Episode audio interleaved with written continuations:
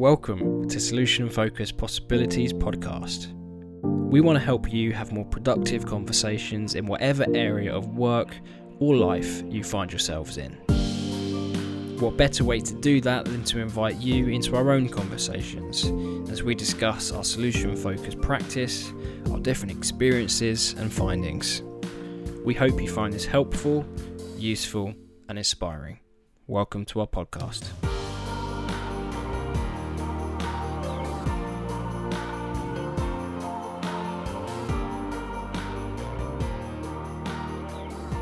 So, hello everyone, welcome to our first ever episode of our podcast. Uh, so, I'm Jamie, and we've got Ben, Greg, and Biba here, and we'll do some proper introductions in a sec. Um, and when I say they're here with me, we're not actually together. I guess, like most people at the moment, uh, we're trying to figure out how to do this kind of stuff in different parts of the country. So, where are you guys at the moment? London. London, Bedfordshire for me. Leafy Bedfordshire. Bedfordshire, Sunny Essex. and Essex. So not only is this our first ever podcast, but we're also battling with the joys of internet connections and technology. So we've had a good 20 minutes already trying to figure out how to get this to work. So uh, wish us luck.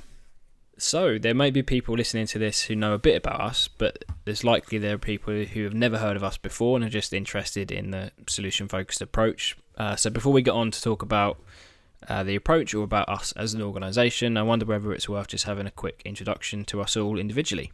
So, Biba, I'm looking at you. Do you want to start? so hello everyone. Um, I like to uh, joke around that I'm an, a European from the UK. So I'm originally from Slovenia, moved over to the UK uh, about two years ago, and um, I am have been described as having a bubbly personality often.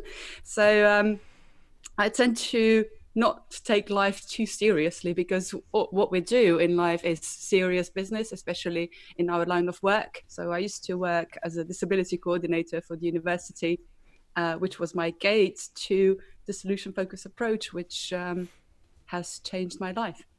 Which we will definitely need to talk about in a minute. Um, so yeah, thanks, Biba. Uh, go on, Ben. Over to you. Great.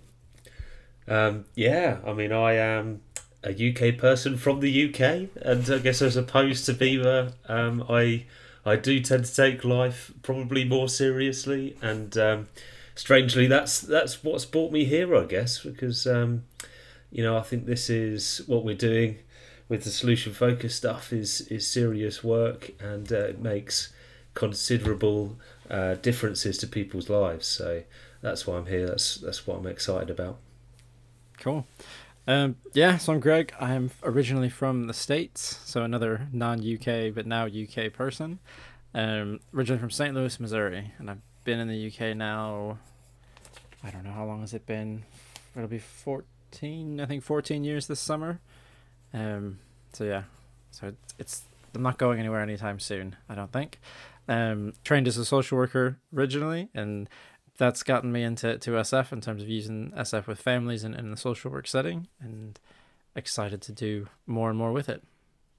Yeah, that's awesome. So um, I'm just going to balance out the international thing by saying that I'm a boring Brit uh, from Bedfordshire, and my background is I worked for a bereavement and mental health service uh, for about seven or eight years as a clinician um, until I left about two years ago to create my videography business, which I know is a bit of a random change, but I guess we could talk about that another time.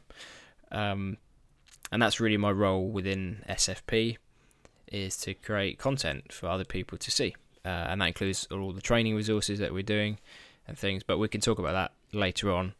I guess people may be wondering how people from across the world how they ended up creating an organization like SFP. What's the story behind that? How how did that happen? I think it was like most things in life, it happened unplanned, but very welcomed. So all three of us, we are about the same age, so the same generation, and we found ourselves in places in our careers where we wanted to take it on another level. But I'd somehow, say Greg Greg seems to be disputing the age thing. Well, you know, there there are some in the group that are younger than than others, and it makes me feel old. I was gonna compliment you. But Ben is Ben. It, is Ben? Are you the youngest or Jamie? Are you the youngest? I think I might That's a be. good question. I Jamie, think you're Jamie the youngest. Are we the same age? But no, I think I might be slightly younger than you. Yeah, I think Jamie wins that There we go. particular contest. I'll bring the age down. All right, undo this then. Carry, carry on. That's you good. go, Greg, then. so all three of us have found each other at a conference, connected, and discovered that we share the same passion, the same principles of work, and we thought, hmm, how about we joined forces and created something together because uh, it makes it more fun. We could go further along the line, and we became really good friends and colleagues. That's And good. at, at that same conference, Ben did um, hustle me at a few games of pool Mm. as well. Yeah.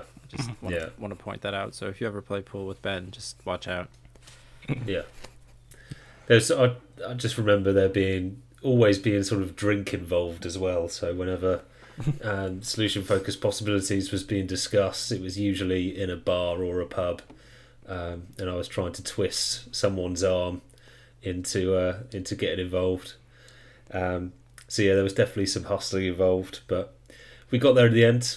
I mean, Yeah. Biba and I were training together at um, Briefs diploma in London, and uh, and Greg, being of the the older generation, uh, was actually there. Uh, was actually there teaching as a guest lecturer, teaching us one day. Um, and yeah, we, we sort of continued. For me and Biba, it was actually a summer camp um, in Slovenia, uh, an EBTA, uh, European Brief Therapy Association summer camp, um, where we just really um, just went out there on, on a whim, on a hunch that this could be a sort of fun adventure. Um, and we spent, was it a week, Biba? Was it, yeah, a week with solution focused practitioners from, you know, all over the globe, really. Um, and some very experienced ones as well. Uh, and there was just this moment where Biba and I sort of caught each other's eye across the the room and thought we're the only ones who, um, you know, have this particular understanding of solution focus. Yeah, we were we were hearing all of these other people from around the world discuss um, solution focus, and um, it didn't. We you know we weren't able to recognise it at all. What from what they were saying, it was completely alien and different from what we had learned, what we had been taught, and, and the journey that we've been on. Um, so we just had this moment where we realised uh, the teaching we'd uh, had the sort of privilege of, of getting and going through together uh, was something that was unique and that actually wasn't that common um, across the sort of broader solution focused community. Um, for me, the big thing, if I reflect back on it, was most people in the room were still working from this position of um, the absence of a problem. So they were talking with clients about what their lives would be like if their problem disappeared. Whereas Biba and I were coming from the position of, well, what would their lives be like if what they hoped for was present? So it was about the presence of someone's hopes rather than the absence of their problem. And that actually leads to quite different conversations, and it was a real um, revelation to the rest of the group. I remember we sort of pitched it to them of, you know, how about we try this out? How about we just test it? You know, have conversations with people about the absence of a problem, and then have a conversation with them about a presence of a hope, and let's just see what the difference is. Um, and I th- and I think by the end of the week, Biba and I had had convinced half the group, probably mostly the younger ones, that um, you know maybe this there was another way of doing things. Uh, and I think that's when we started to get excited about sort of working together. Yeah, well, that actually brings us on really nicely to solution focused in itself. You said it's a uh, a new way of doing things. I guess this could do with the whole episode in itself at some point. But how would you go about, um, in a nutshell, describing what this approach is? Because I mean, you guys obviously love it very much, but what is it? I can give you a really clear example uh, based on my personal experience before I found out about it. Uh, So I was working at a university and I was seeing students one on one. Mainly, there were students with disabilities, but not only, also students who had mental health challenges and such. And I was trained um, in different theories about learning disabilities, about the impact of various mental health conditions on learning and such. So I sort of had an understanding of what was going on. So when we, we talked together with students, I could provide some comprehensive overview what was going on and why. And I felt really clever doing that, but not satisfied because um, it didn't seem to be always helpful. So sometimes students would agree, um, and that was in some ways okay because we were on the same page. But it still didn't help us about what to, what can we do about it and how to proceed. And sometimes students would, would disagree, would say, no, that sort of thing is not happening for me. And then we'll both get upset and cross with each other. Um, so it, it wasn't really fruitful, but I didn't know any better because I thought that that was the most helpful thing to do. And uh, I was craving for something different, but didn't know what. And then accidentally discovering Solution Focus when I first went to the UK in 2014 as part of my research was that in order to find a solution that would work for a certain person in certain situation, regardless of how severe it was, you don't really need to understand what's brought them there. And to me, that was a huge, massive revelation, and also a bit of uh, skepticism along it because it just sounded too unreal, too simple, if you wish. Um, mm-hmm. But it was enough to get my interest going, so I uh, looked more into it, and it was really um, straightforward. It had the tools to um, help me have conversation with my students. And when I tried it, and I wasn't uh, trained back then at all, so I just started and started basically experimenting with the questions that I've learned at brief with my students, mm. and the effects were extraordinary. I, I can't um, describe it what massive difference it made. So they were coming up with solutions for themselves. They were moving forward, and all my say um, knowledge was sort of buried because it was not mm-hmm. needed. Was that you said about skepticism, um, which I mean to be that does sound like a very very different approach. Yeah. Um, if you're not focusing on the the problem and you perhaps you don't even need to know what the issue is, what is it that you are focusing on then?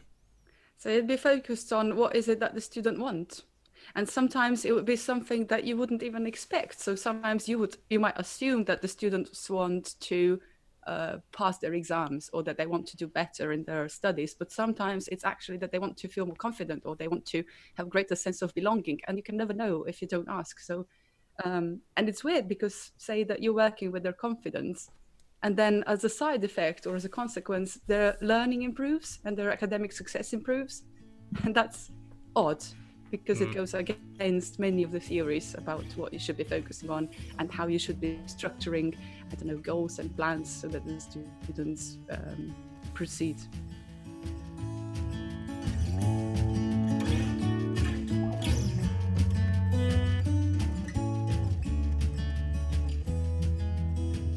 So that that does sound really different to at least some of the approaches that I was trained in, and I imagine a lot of people uh, are trained in, or at least just naturally think that the problem is the thing you need to focus on. Um, is this something then that you can work alongside other approaches, or do you have to just scrap everything else? That's a that's a very yeah, it's a very contentious question. I think at, at various times. Okay. Um, I think for me, I always go back to those sort of foundational assumptions that are within the approach, and I and again this is just for my my style of practice. I have not found a way to kind of marry the, the, the two up with other We'll marry the assumptions up with another approach. Or, well, well, with many other approaches, I suppose, because a lot of it is there's a lot of trust involved with the person you're talking to. We're not coming in with that knowledge to say we know better. We're we're simply asking questions to to invite description around what they hope for and what that might look like and what they're already doing that's that's working. So I think when you have those assumptions that that person you're speaking with is the expert on their own life, as opposed to me having a, a different point of view about what we need to talk about or that sort of thing. I I struggle to to marry those different ways of working up. So I from my standpoint I I find it's best and most effective when it's used on its own. Um, but I know other people are able to or, or mix some of the questions, but I don't know if that's in the most useful way or if that can be confusing at times for people. Okay. Don't know what others have, have think about that. I, I would say I'm not um, I'm not clever enough to mix approaches, and um, you know I I always say to people one of the um, biggest strengths of the solution focused approach um, is its simplicity. Um, it's it's hard to stick to, it's hard to persevere at, and it takes a lot to hone your practice. Um, but the concept is a simple one, and I actually think that's a real strength of the approach. Um, both because the, the sort of client, the person you're working with, can actually wrap their head around and understand, you know, the the purpose and the intentions behind your questions, um, to the point where they can actually start asking the questions of themselves. Um, and I also just like the fact that um, you know lots of people can pick up and use this approach, um, and you don't have to train for seven years um, mm-hmm. to start being able to use it. But you know you can get a good good grip and start practicing fairly quickly, uh, and I love that about the approach. Um, I'm similar to Greg. Um, I haven't really found a way uh, of merging approaches that is particularly effective. Um, you know, I, I think it takes a lot for people to be, uh, you know, to, to really effectively use multiple approaches at once. Um, and I think when I've tried to do it, certainly, um, just the quality, if I try and merge two or three approaches, I'd say the sort of overall quality of all of them starts to dip. Mm. Uh, and I'm actually most effective if I just focus on one uh, and yeah. do that to, to the very best of my abilities. Um, yeah, and what I find interesting, so I've I've been working with you guys for quite a while now, and um, one of the things I'm picking up on is is that it's not only a really effective approach for the people you're working with, but it seems to have quite an impact, positively so, for the actual practitioner.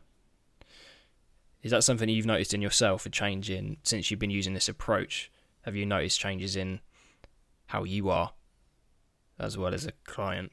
Well, I remember, you know, from having experiences of working pre-SF and post-SF, how often pre-SF I was carrying on students' stories on my shoulders and trying to figure out for them what I should do in order to help them. Hmm. So trying to be helpful can be sometimes a real burden for the practitioner because that you then you will think that you need to be the one coming up with a solution for the client and when it doesn't work it's your fault or the client's fault um, so the difference that it's made is it's just so light because I all I need to do is come up with questions that could that will hopefully produce some answers that the client can do something with. So yeah, it, yeah, go on, Greg. No, sorry. I was just gonna say it's similar sort of experience, really. I think working with teenagers leaving the care system and feeling like I need to get them to do this or get them to sign up for that or you know I need to get them certain resources in place that aren't out there and don't exist or don't have enough funding when actually if, if I would have had SF as Biba said it's kind of that that letting go of that that burden obviously if I know of something that's out there I'd still put it out there as an offer to say this might be useful for you if they're not aware of it. But being able to ask those questions is totally different because I don't need to, to have the answers. I can I can trust them to make their own decisions and do their own thinking based on on the conversation we're having, which well for me especially with teenagers is something that they're going to do anyway. They're going to make their own minds up no matter what you, you say and do with them. So yeah. if you can have a more useful conversation that lets them think and take some ownership of, of what they want to do rather than try and tell them what they should be doing, then yeah, it's a for me it's a massive impact and massive difference. So is it fair for me to say that this is an easier approach, or is that the wrong word? Is simple and easy different? Definitely different. I would say, as, as Ben kind of alluded to, I think it takes a lot of discipline to, to stick to it and, Yeah. keep asking questions to around description. Um, it sounds simple when we, we explain it. Um, but yeah, definitely not not easy, but definitely I would say enjoyable. I think that's one of the things I enjoy most about it is that that idea of every conversation being different and having to force myself to really focus and think in the moment about what question can I ask next that could hopefully be useful to this person. Yeah. So perhaps it's quite it's quite intense in, in the moment, but is it that's then kind of balanced with the fact that you're not taking things away in the same way? A lot, it sounds like quite hard work in the actual session, perhaps, Yeah, but not not as yeah. difficult afterwards. Yeah, hopefully not, because you I suppose you share more in their their hopes and their their ambitions and their you know their strengths and resources and things that they're capable of doing. So someone might come to you with that view of oh I've got a problem, and actually by the time you're done talking with them, they're they're telling you about why they're going to be able to work towards their hopes and why they're going to be able to you know achieve the things they, they want to achieve and that it, when you finish a conversation on that note it's far different than taking away that, that worry and that weight of well what am i going to do next Mm. Yeah. Is that a similar experience for you, Ben? Yeah, I mean, I think it takes. I think the approach takes discipline because um, we as professionals have been sort of hardwired to to ask about difficulties and causes and try and understand what's going wrong for people.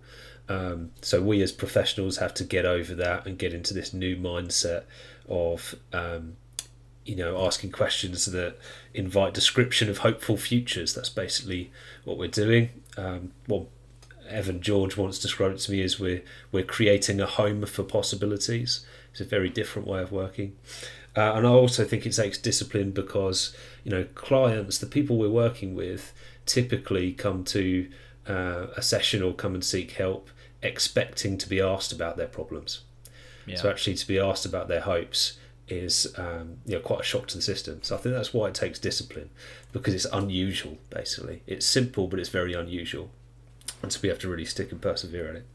Um, And yeah, I think it makes a difference. You know, we talk about the difference it makes after working with people and the load lightening. I also think it makes a difference before we work with people.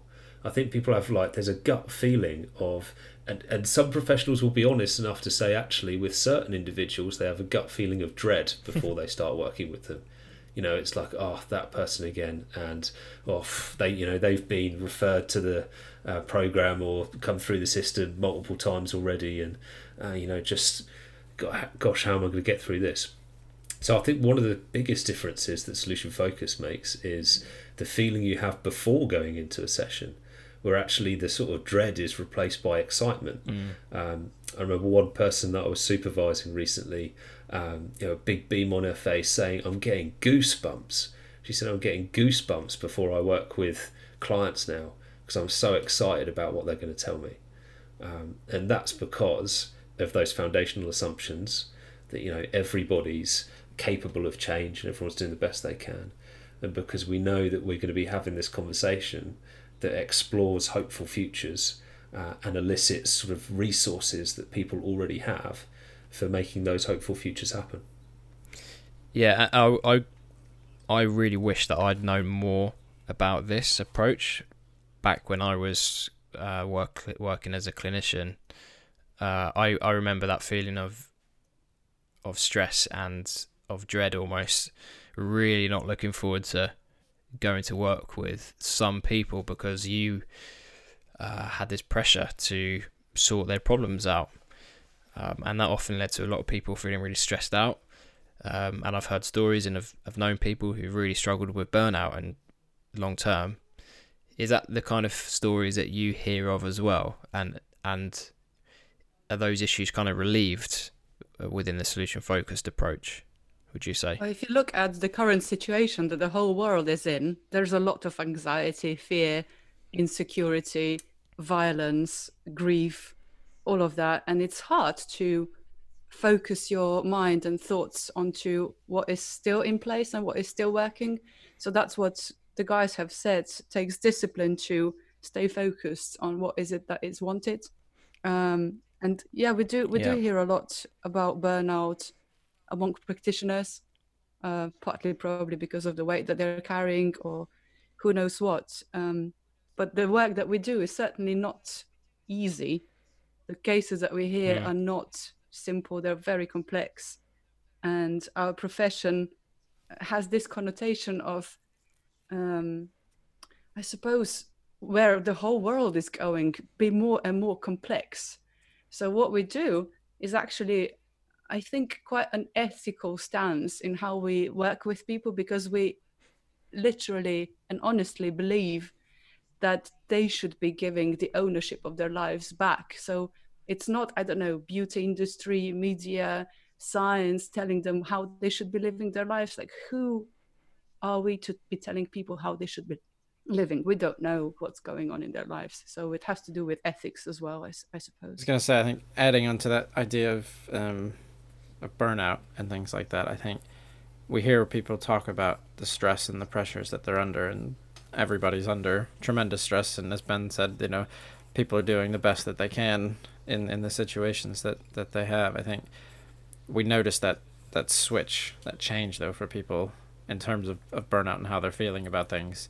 I think the more they learn about the solution focused approach and the more they use it in their work, because as as we were talking about earlier, I think people say, like as Ben said, you know, people get goosebumps. They get more excited about the work rather than feeling overwhelmed by it. And it's that idea of just, I think that helps people keep going with it as opposed to feeling the weight of, of that pressure. It just changes changes their outlook on the world, really. Yeah, which a lot of people can relate to that kind of feeling of stress and burnout and pressure. Um, so, a solution focused approach uh, suitable for anyone who's feeling like that? Like, who is solution focused primarily for? Is it just for uh, people that are working directly in kind of clinical roles? Um, or do you see this being used wider than than that? Who who would you kind of say is the audience for this approach? I suppose I mean it's I'm terrible with this because I say it can be used for anybody and everybody that wants to see some change happening in their lives. So that could be business. I know Biba's done work um, with national governments um, and corporations, youth work. I mean, I've seen it in social care settings. I've seen it with you know teenagers, young people, couples, families. Like, it can be you know community-based stuff. It could be anybody and everybody. I mean, we use it on e- on each other as well to, to practice and and you know do supervision with each other and things like that. So, yeah, I don't.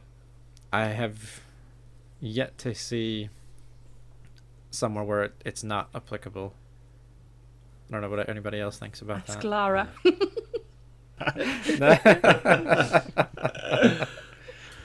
Yeah.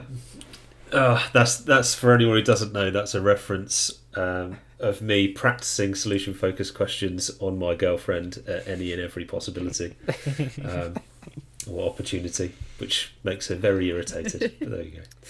Um, yeah, I mean, I, I love the um, I love the way that it can be used in informal contexts as well. So I absolutely agree with Greg that it can be used with all sorts of organisations, um, all sorts of teams, as well as individuals and families. Um, and as well as that, I, I do love that sort of informal uh, ability that it has. So, I think one of the reasons for that is the assumption that you know small changes can lead to big ones. Um, so one of the areas that I work in is uh, in the voluntary sector with uh, sexually exploited women, and often will just be in a drop drop out space or a drop in space. So it won't be anything formal, but it will just be a safe space where people can come and get you know a hot meal and um, you know wash their clothes, pick up some uh, bits and pieces, and people will just hang around. Um, grab grab a hot drink and, and just try and relax for an hour or so. And in those moments, you just have informal conversations with people. They're not, you know, counselling sessions. And for example, I remember speaking to someone about um, how they were looking after their neighbour's cat. Okay, and this is this is a woman who's going through some horrendous stuff. You know, is being controlled by uh, a very unpleasant pimp. Um, is you know ex- has experienced homelessness and uh, drug use and various other things and here we are having a chat about how she's looking after a neighbour's cat. Um, and she still looks back and tells me uh, that that was one of the light bulb moments for her on her journey of sort of you know overcoming some of these obstacles was just chatting in an informal way about all the things and all the resources that she was utilizing to be able to care for and look after this cat even amongst all the chaos that was surrounding her Mm. and so I love the potential for using this in informal settings. Um, we've spoken before about how we'd love to train uh, barbers and hairdressers, uh, how we'd love to train sort of taxi drivers, um, because we just think it has so much potential for those kind of 5, 10, 20 minute informal conversations. Yeah, and you just mentioned training, Ben, which I think is a nice way to move into what we actually do. Um, training, obviously, being a big part of that. So, the coronavirus at the moment is obviously having its impact on the type of things that we would normally do. But if we've kind of forgot about that for a moment, uh, what does it normally look like? What do solution focused possibilities look like practically? So Ben has mentioned that um, it doesn't take years of training in order to learn about this approach and learn how to use it.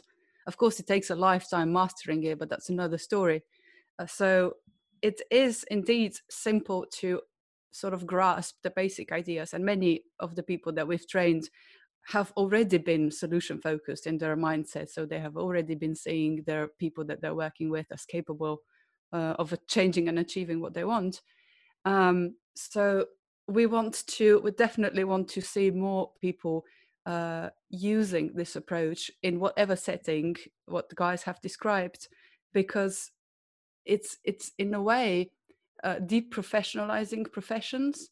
So it's taking the crown off the practitioners' heads, and um, in terms of hierarchy between us and our clients, it means a more equal way of working together. And um, since all of us remember our lives before we learned about this and we see the difference now, we certainly do want to spread the word and train more people in it because it doesn't take many years, it doesn't take many efforts, but it can make a huge difference. Yeah. So, what kind of stuff then is on offer? We've got lots of different things that people can have access to. Do you want to give a bit of an overview of, of some of those things? We've got a mix of things um, going on at the moment. So we've got some pre-recorded online training, some essential training that's that's been pre-recorded, um, kind of foundational stuff, so that people can really get get their teeth into things, be reminded of those things that take them back to kind of yeah, th- those those things to build on in their practice. Um, we've got some advanced ones coming as well, some things to kind of push people a bit beyond potentially a, a traditional script as such because i think we find in, in training we've got to start somewhere in terms of how to teach it and often that comes in a the shape of what some people perceive as like a linear script and i think we all know once we start having these conversations it never works that that way it's never as straightforward as that all the time um so focusing more on how we can just be able to to have conversations that feel like natural conversations more than anything else that still are, are useful um, so that's coming soon, and we've got some stuff going on as well, all all online. So trying to have a mix of things for people, so that we've got some free, short kind of hour catch ups going on around people managing the coronavirus. Um, some shorter workshops on things like texting and, and things like that, SF through texting. Um, yeah, and lots lots more to come. Yeah, and like I said earlier on, the uh, coronavirus has obviously changed things a bit for the way that we're offering training. We're doing a lot of online stuff at the moment, like you said, uh, but that's not always going to be the case, and it hasn't been the case previously. Do you want to talk a bit about some of those things, Ben? Yeah, we've been delivering um, we've been delivering a number of sort of master classes which um, take place over over two or three days. Um, they're they're pretty intense two or three days, and they're packed full of of, of practice, and they're packed full of um, you know videos of real sessions. One of the uh, bits of feedback that we commonly get from trainees is that they love seeing uh, this approach put into practice and they love see us actually delivering sessions with real clients um, yeah, just moves it away. We're not just talking about it. You know, they can see that it's real and we're actually doing it. It's actually having uh, results uh, and affects um, people's lives. Um, it's worth it's worth adding and saying that that is part of the the online essential training package as well. We have two um, you know wonderful uh, clients who agreed to allow us to share sessions online. So that is part of that package. You can watch the two sessions in full uh, alongside commentary. So yeah, so as Greg says, we're training in all sorts of ways, uh, and we love it. We absolutely love training people because we know what a difference it can make. Uh, it's great fun. We always have fun doing it, and yeah, we it's packed full of practice, packed full of videos. Um, yeah, and, and we just love doing more it's and more also of it. worth mentioning that the three of us are quite um, different in terms of our styles, our personalities, our um, way of doing practice, and that could be potential benefits to the learners because they can see the same approach being applied differently. So we do share common uh, values, and we do share um, how we want this approach to develop, and this togetherness um, allows us to experiment with each other, watch each other's work, and celebrate our div- diversity. And our participants have always appreciated that greatly uh, because it's, like Ben said, it's fun. Uh, and on the other hand, it can be truly inspiring because somebody might think that the way how I do it is completely not their cup of tea, but when they see Greg doing it, they can relate to that. And that could be really empowering. So you don't have to, there is no one right way of doing it. Yeah, absolutely. And and I think within the, the kind of training world, especially with, you know, my experiences often it's uh can feel quite stiff and starchy and a little bit dull. But I mean, I've been to some of the training stuff to, to film, and it is is a very different kind of vibe. Uh, it feels fun and informal. Yeah, you know, Um, but you can see the difference it makes as well. It's not just. I was just going to say, all of us have been through formal training uh, and academic learning, and uh, as much as it's needed, sometimes we don't want to structure our trainings like that. We want to keep it interactive, uh, practical. So the video content that we are making, thanks to you, Jamie, is engaging in the sense that we want to do um, to provide quality instead of quantity. So what you'll get in our trainings, if you sign up, is really a condensed um, succinct version of very clean and nicely made videos that will keep you engaged and entertained and as well skillful in the end. I I think mixing in that, that element of fun because I think we all we, we like to show that we're human as well Mm. because we'll do you know we do things like live demonstrations and things like that in the trainings and generally when things happen and we think I shouldn't have asked that question like we, we can all have a laugh about it because we all know that we've all done it before or we will do it again at some point where the question comes out and all of a sudden you think oh why did I even ask that um but yeah, I think it's just that idea of putting people into it because we can talk about the ins and outs of it, but until you start doing it, the more comfortable you feel doing it, then the easier it'll be when you go out there and, and start using it. Yeah. So I've uh, I alluded to the I mentioned the coronavirus. Um, we can't pretend that's not going on at the moment. That's impacting a lot of people. Um, have you got any thoughts or any resources or anything like that at- the moment that people could perhaps look at who are uh, noticing some stress around the coronavirus, how how to do their work whilst all this is going on? Yeah, we've got a, a free resource available at the moment around COVID 19, uh, which goes through some thoughts around that and some, and some questions that people can potentially um, ask of each other to, to help them through coping and managing that.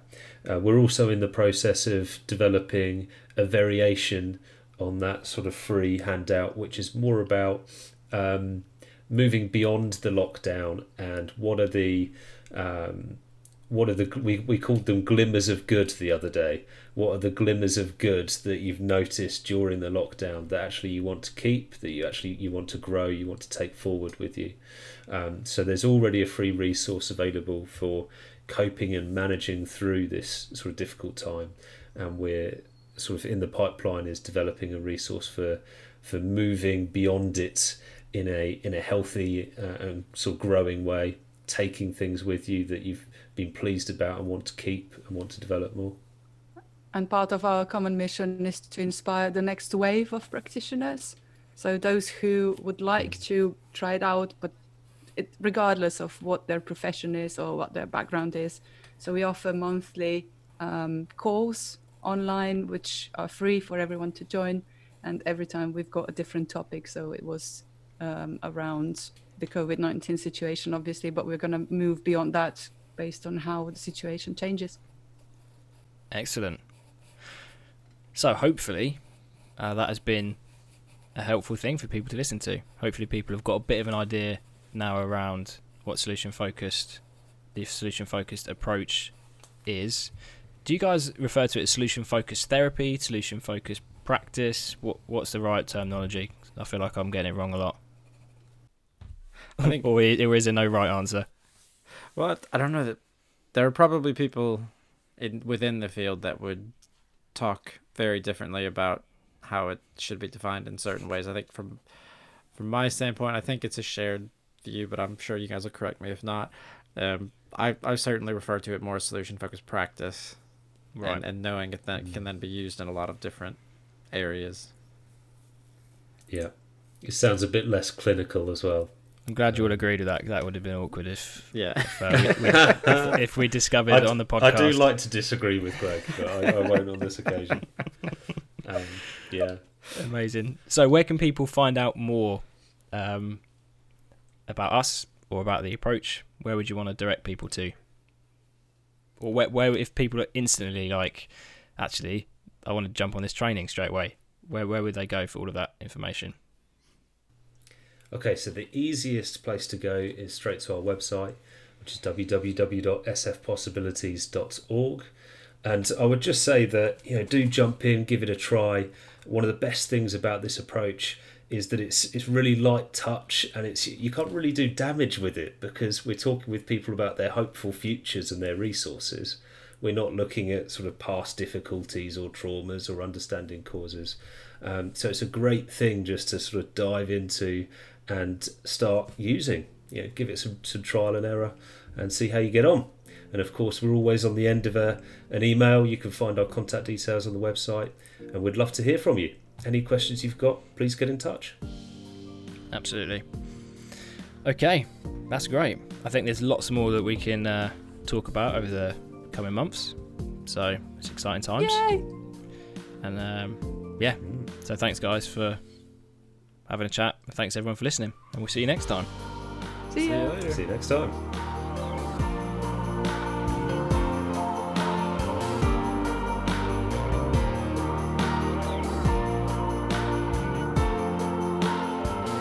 So thank you once again for listening to our podcast. We would love it if you could subscribe or leave a review. It really helps with our visibility and getting our name out there a bit more. And remember, if you want to know more about us, some of the training that we offer, or some of the upcoming events, then check us out at solutionfocusedpossibilities.org.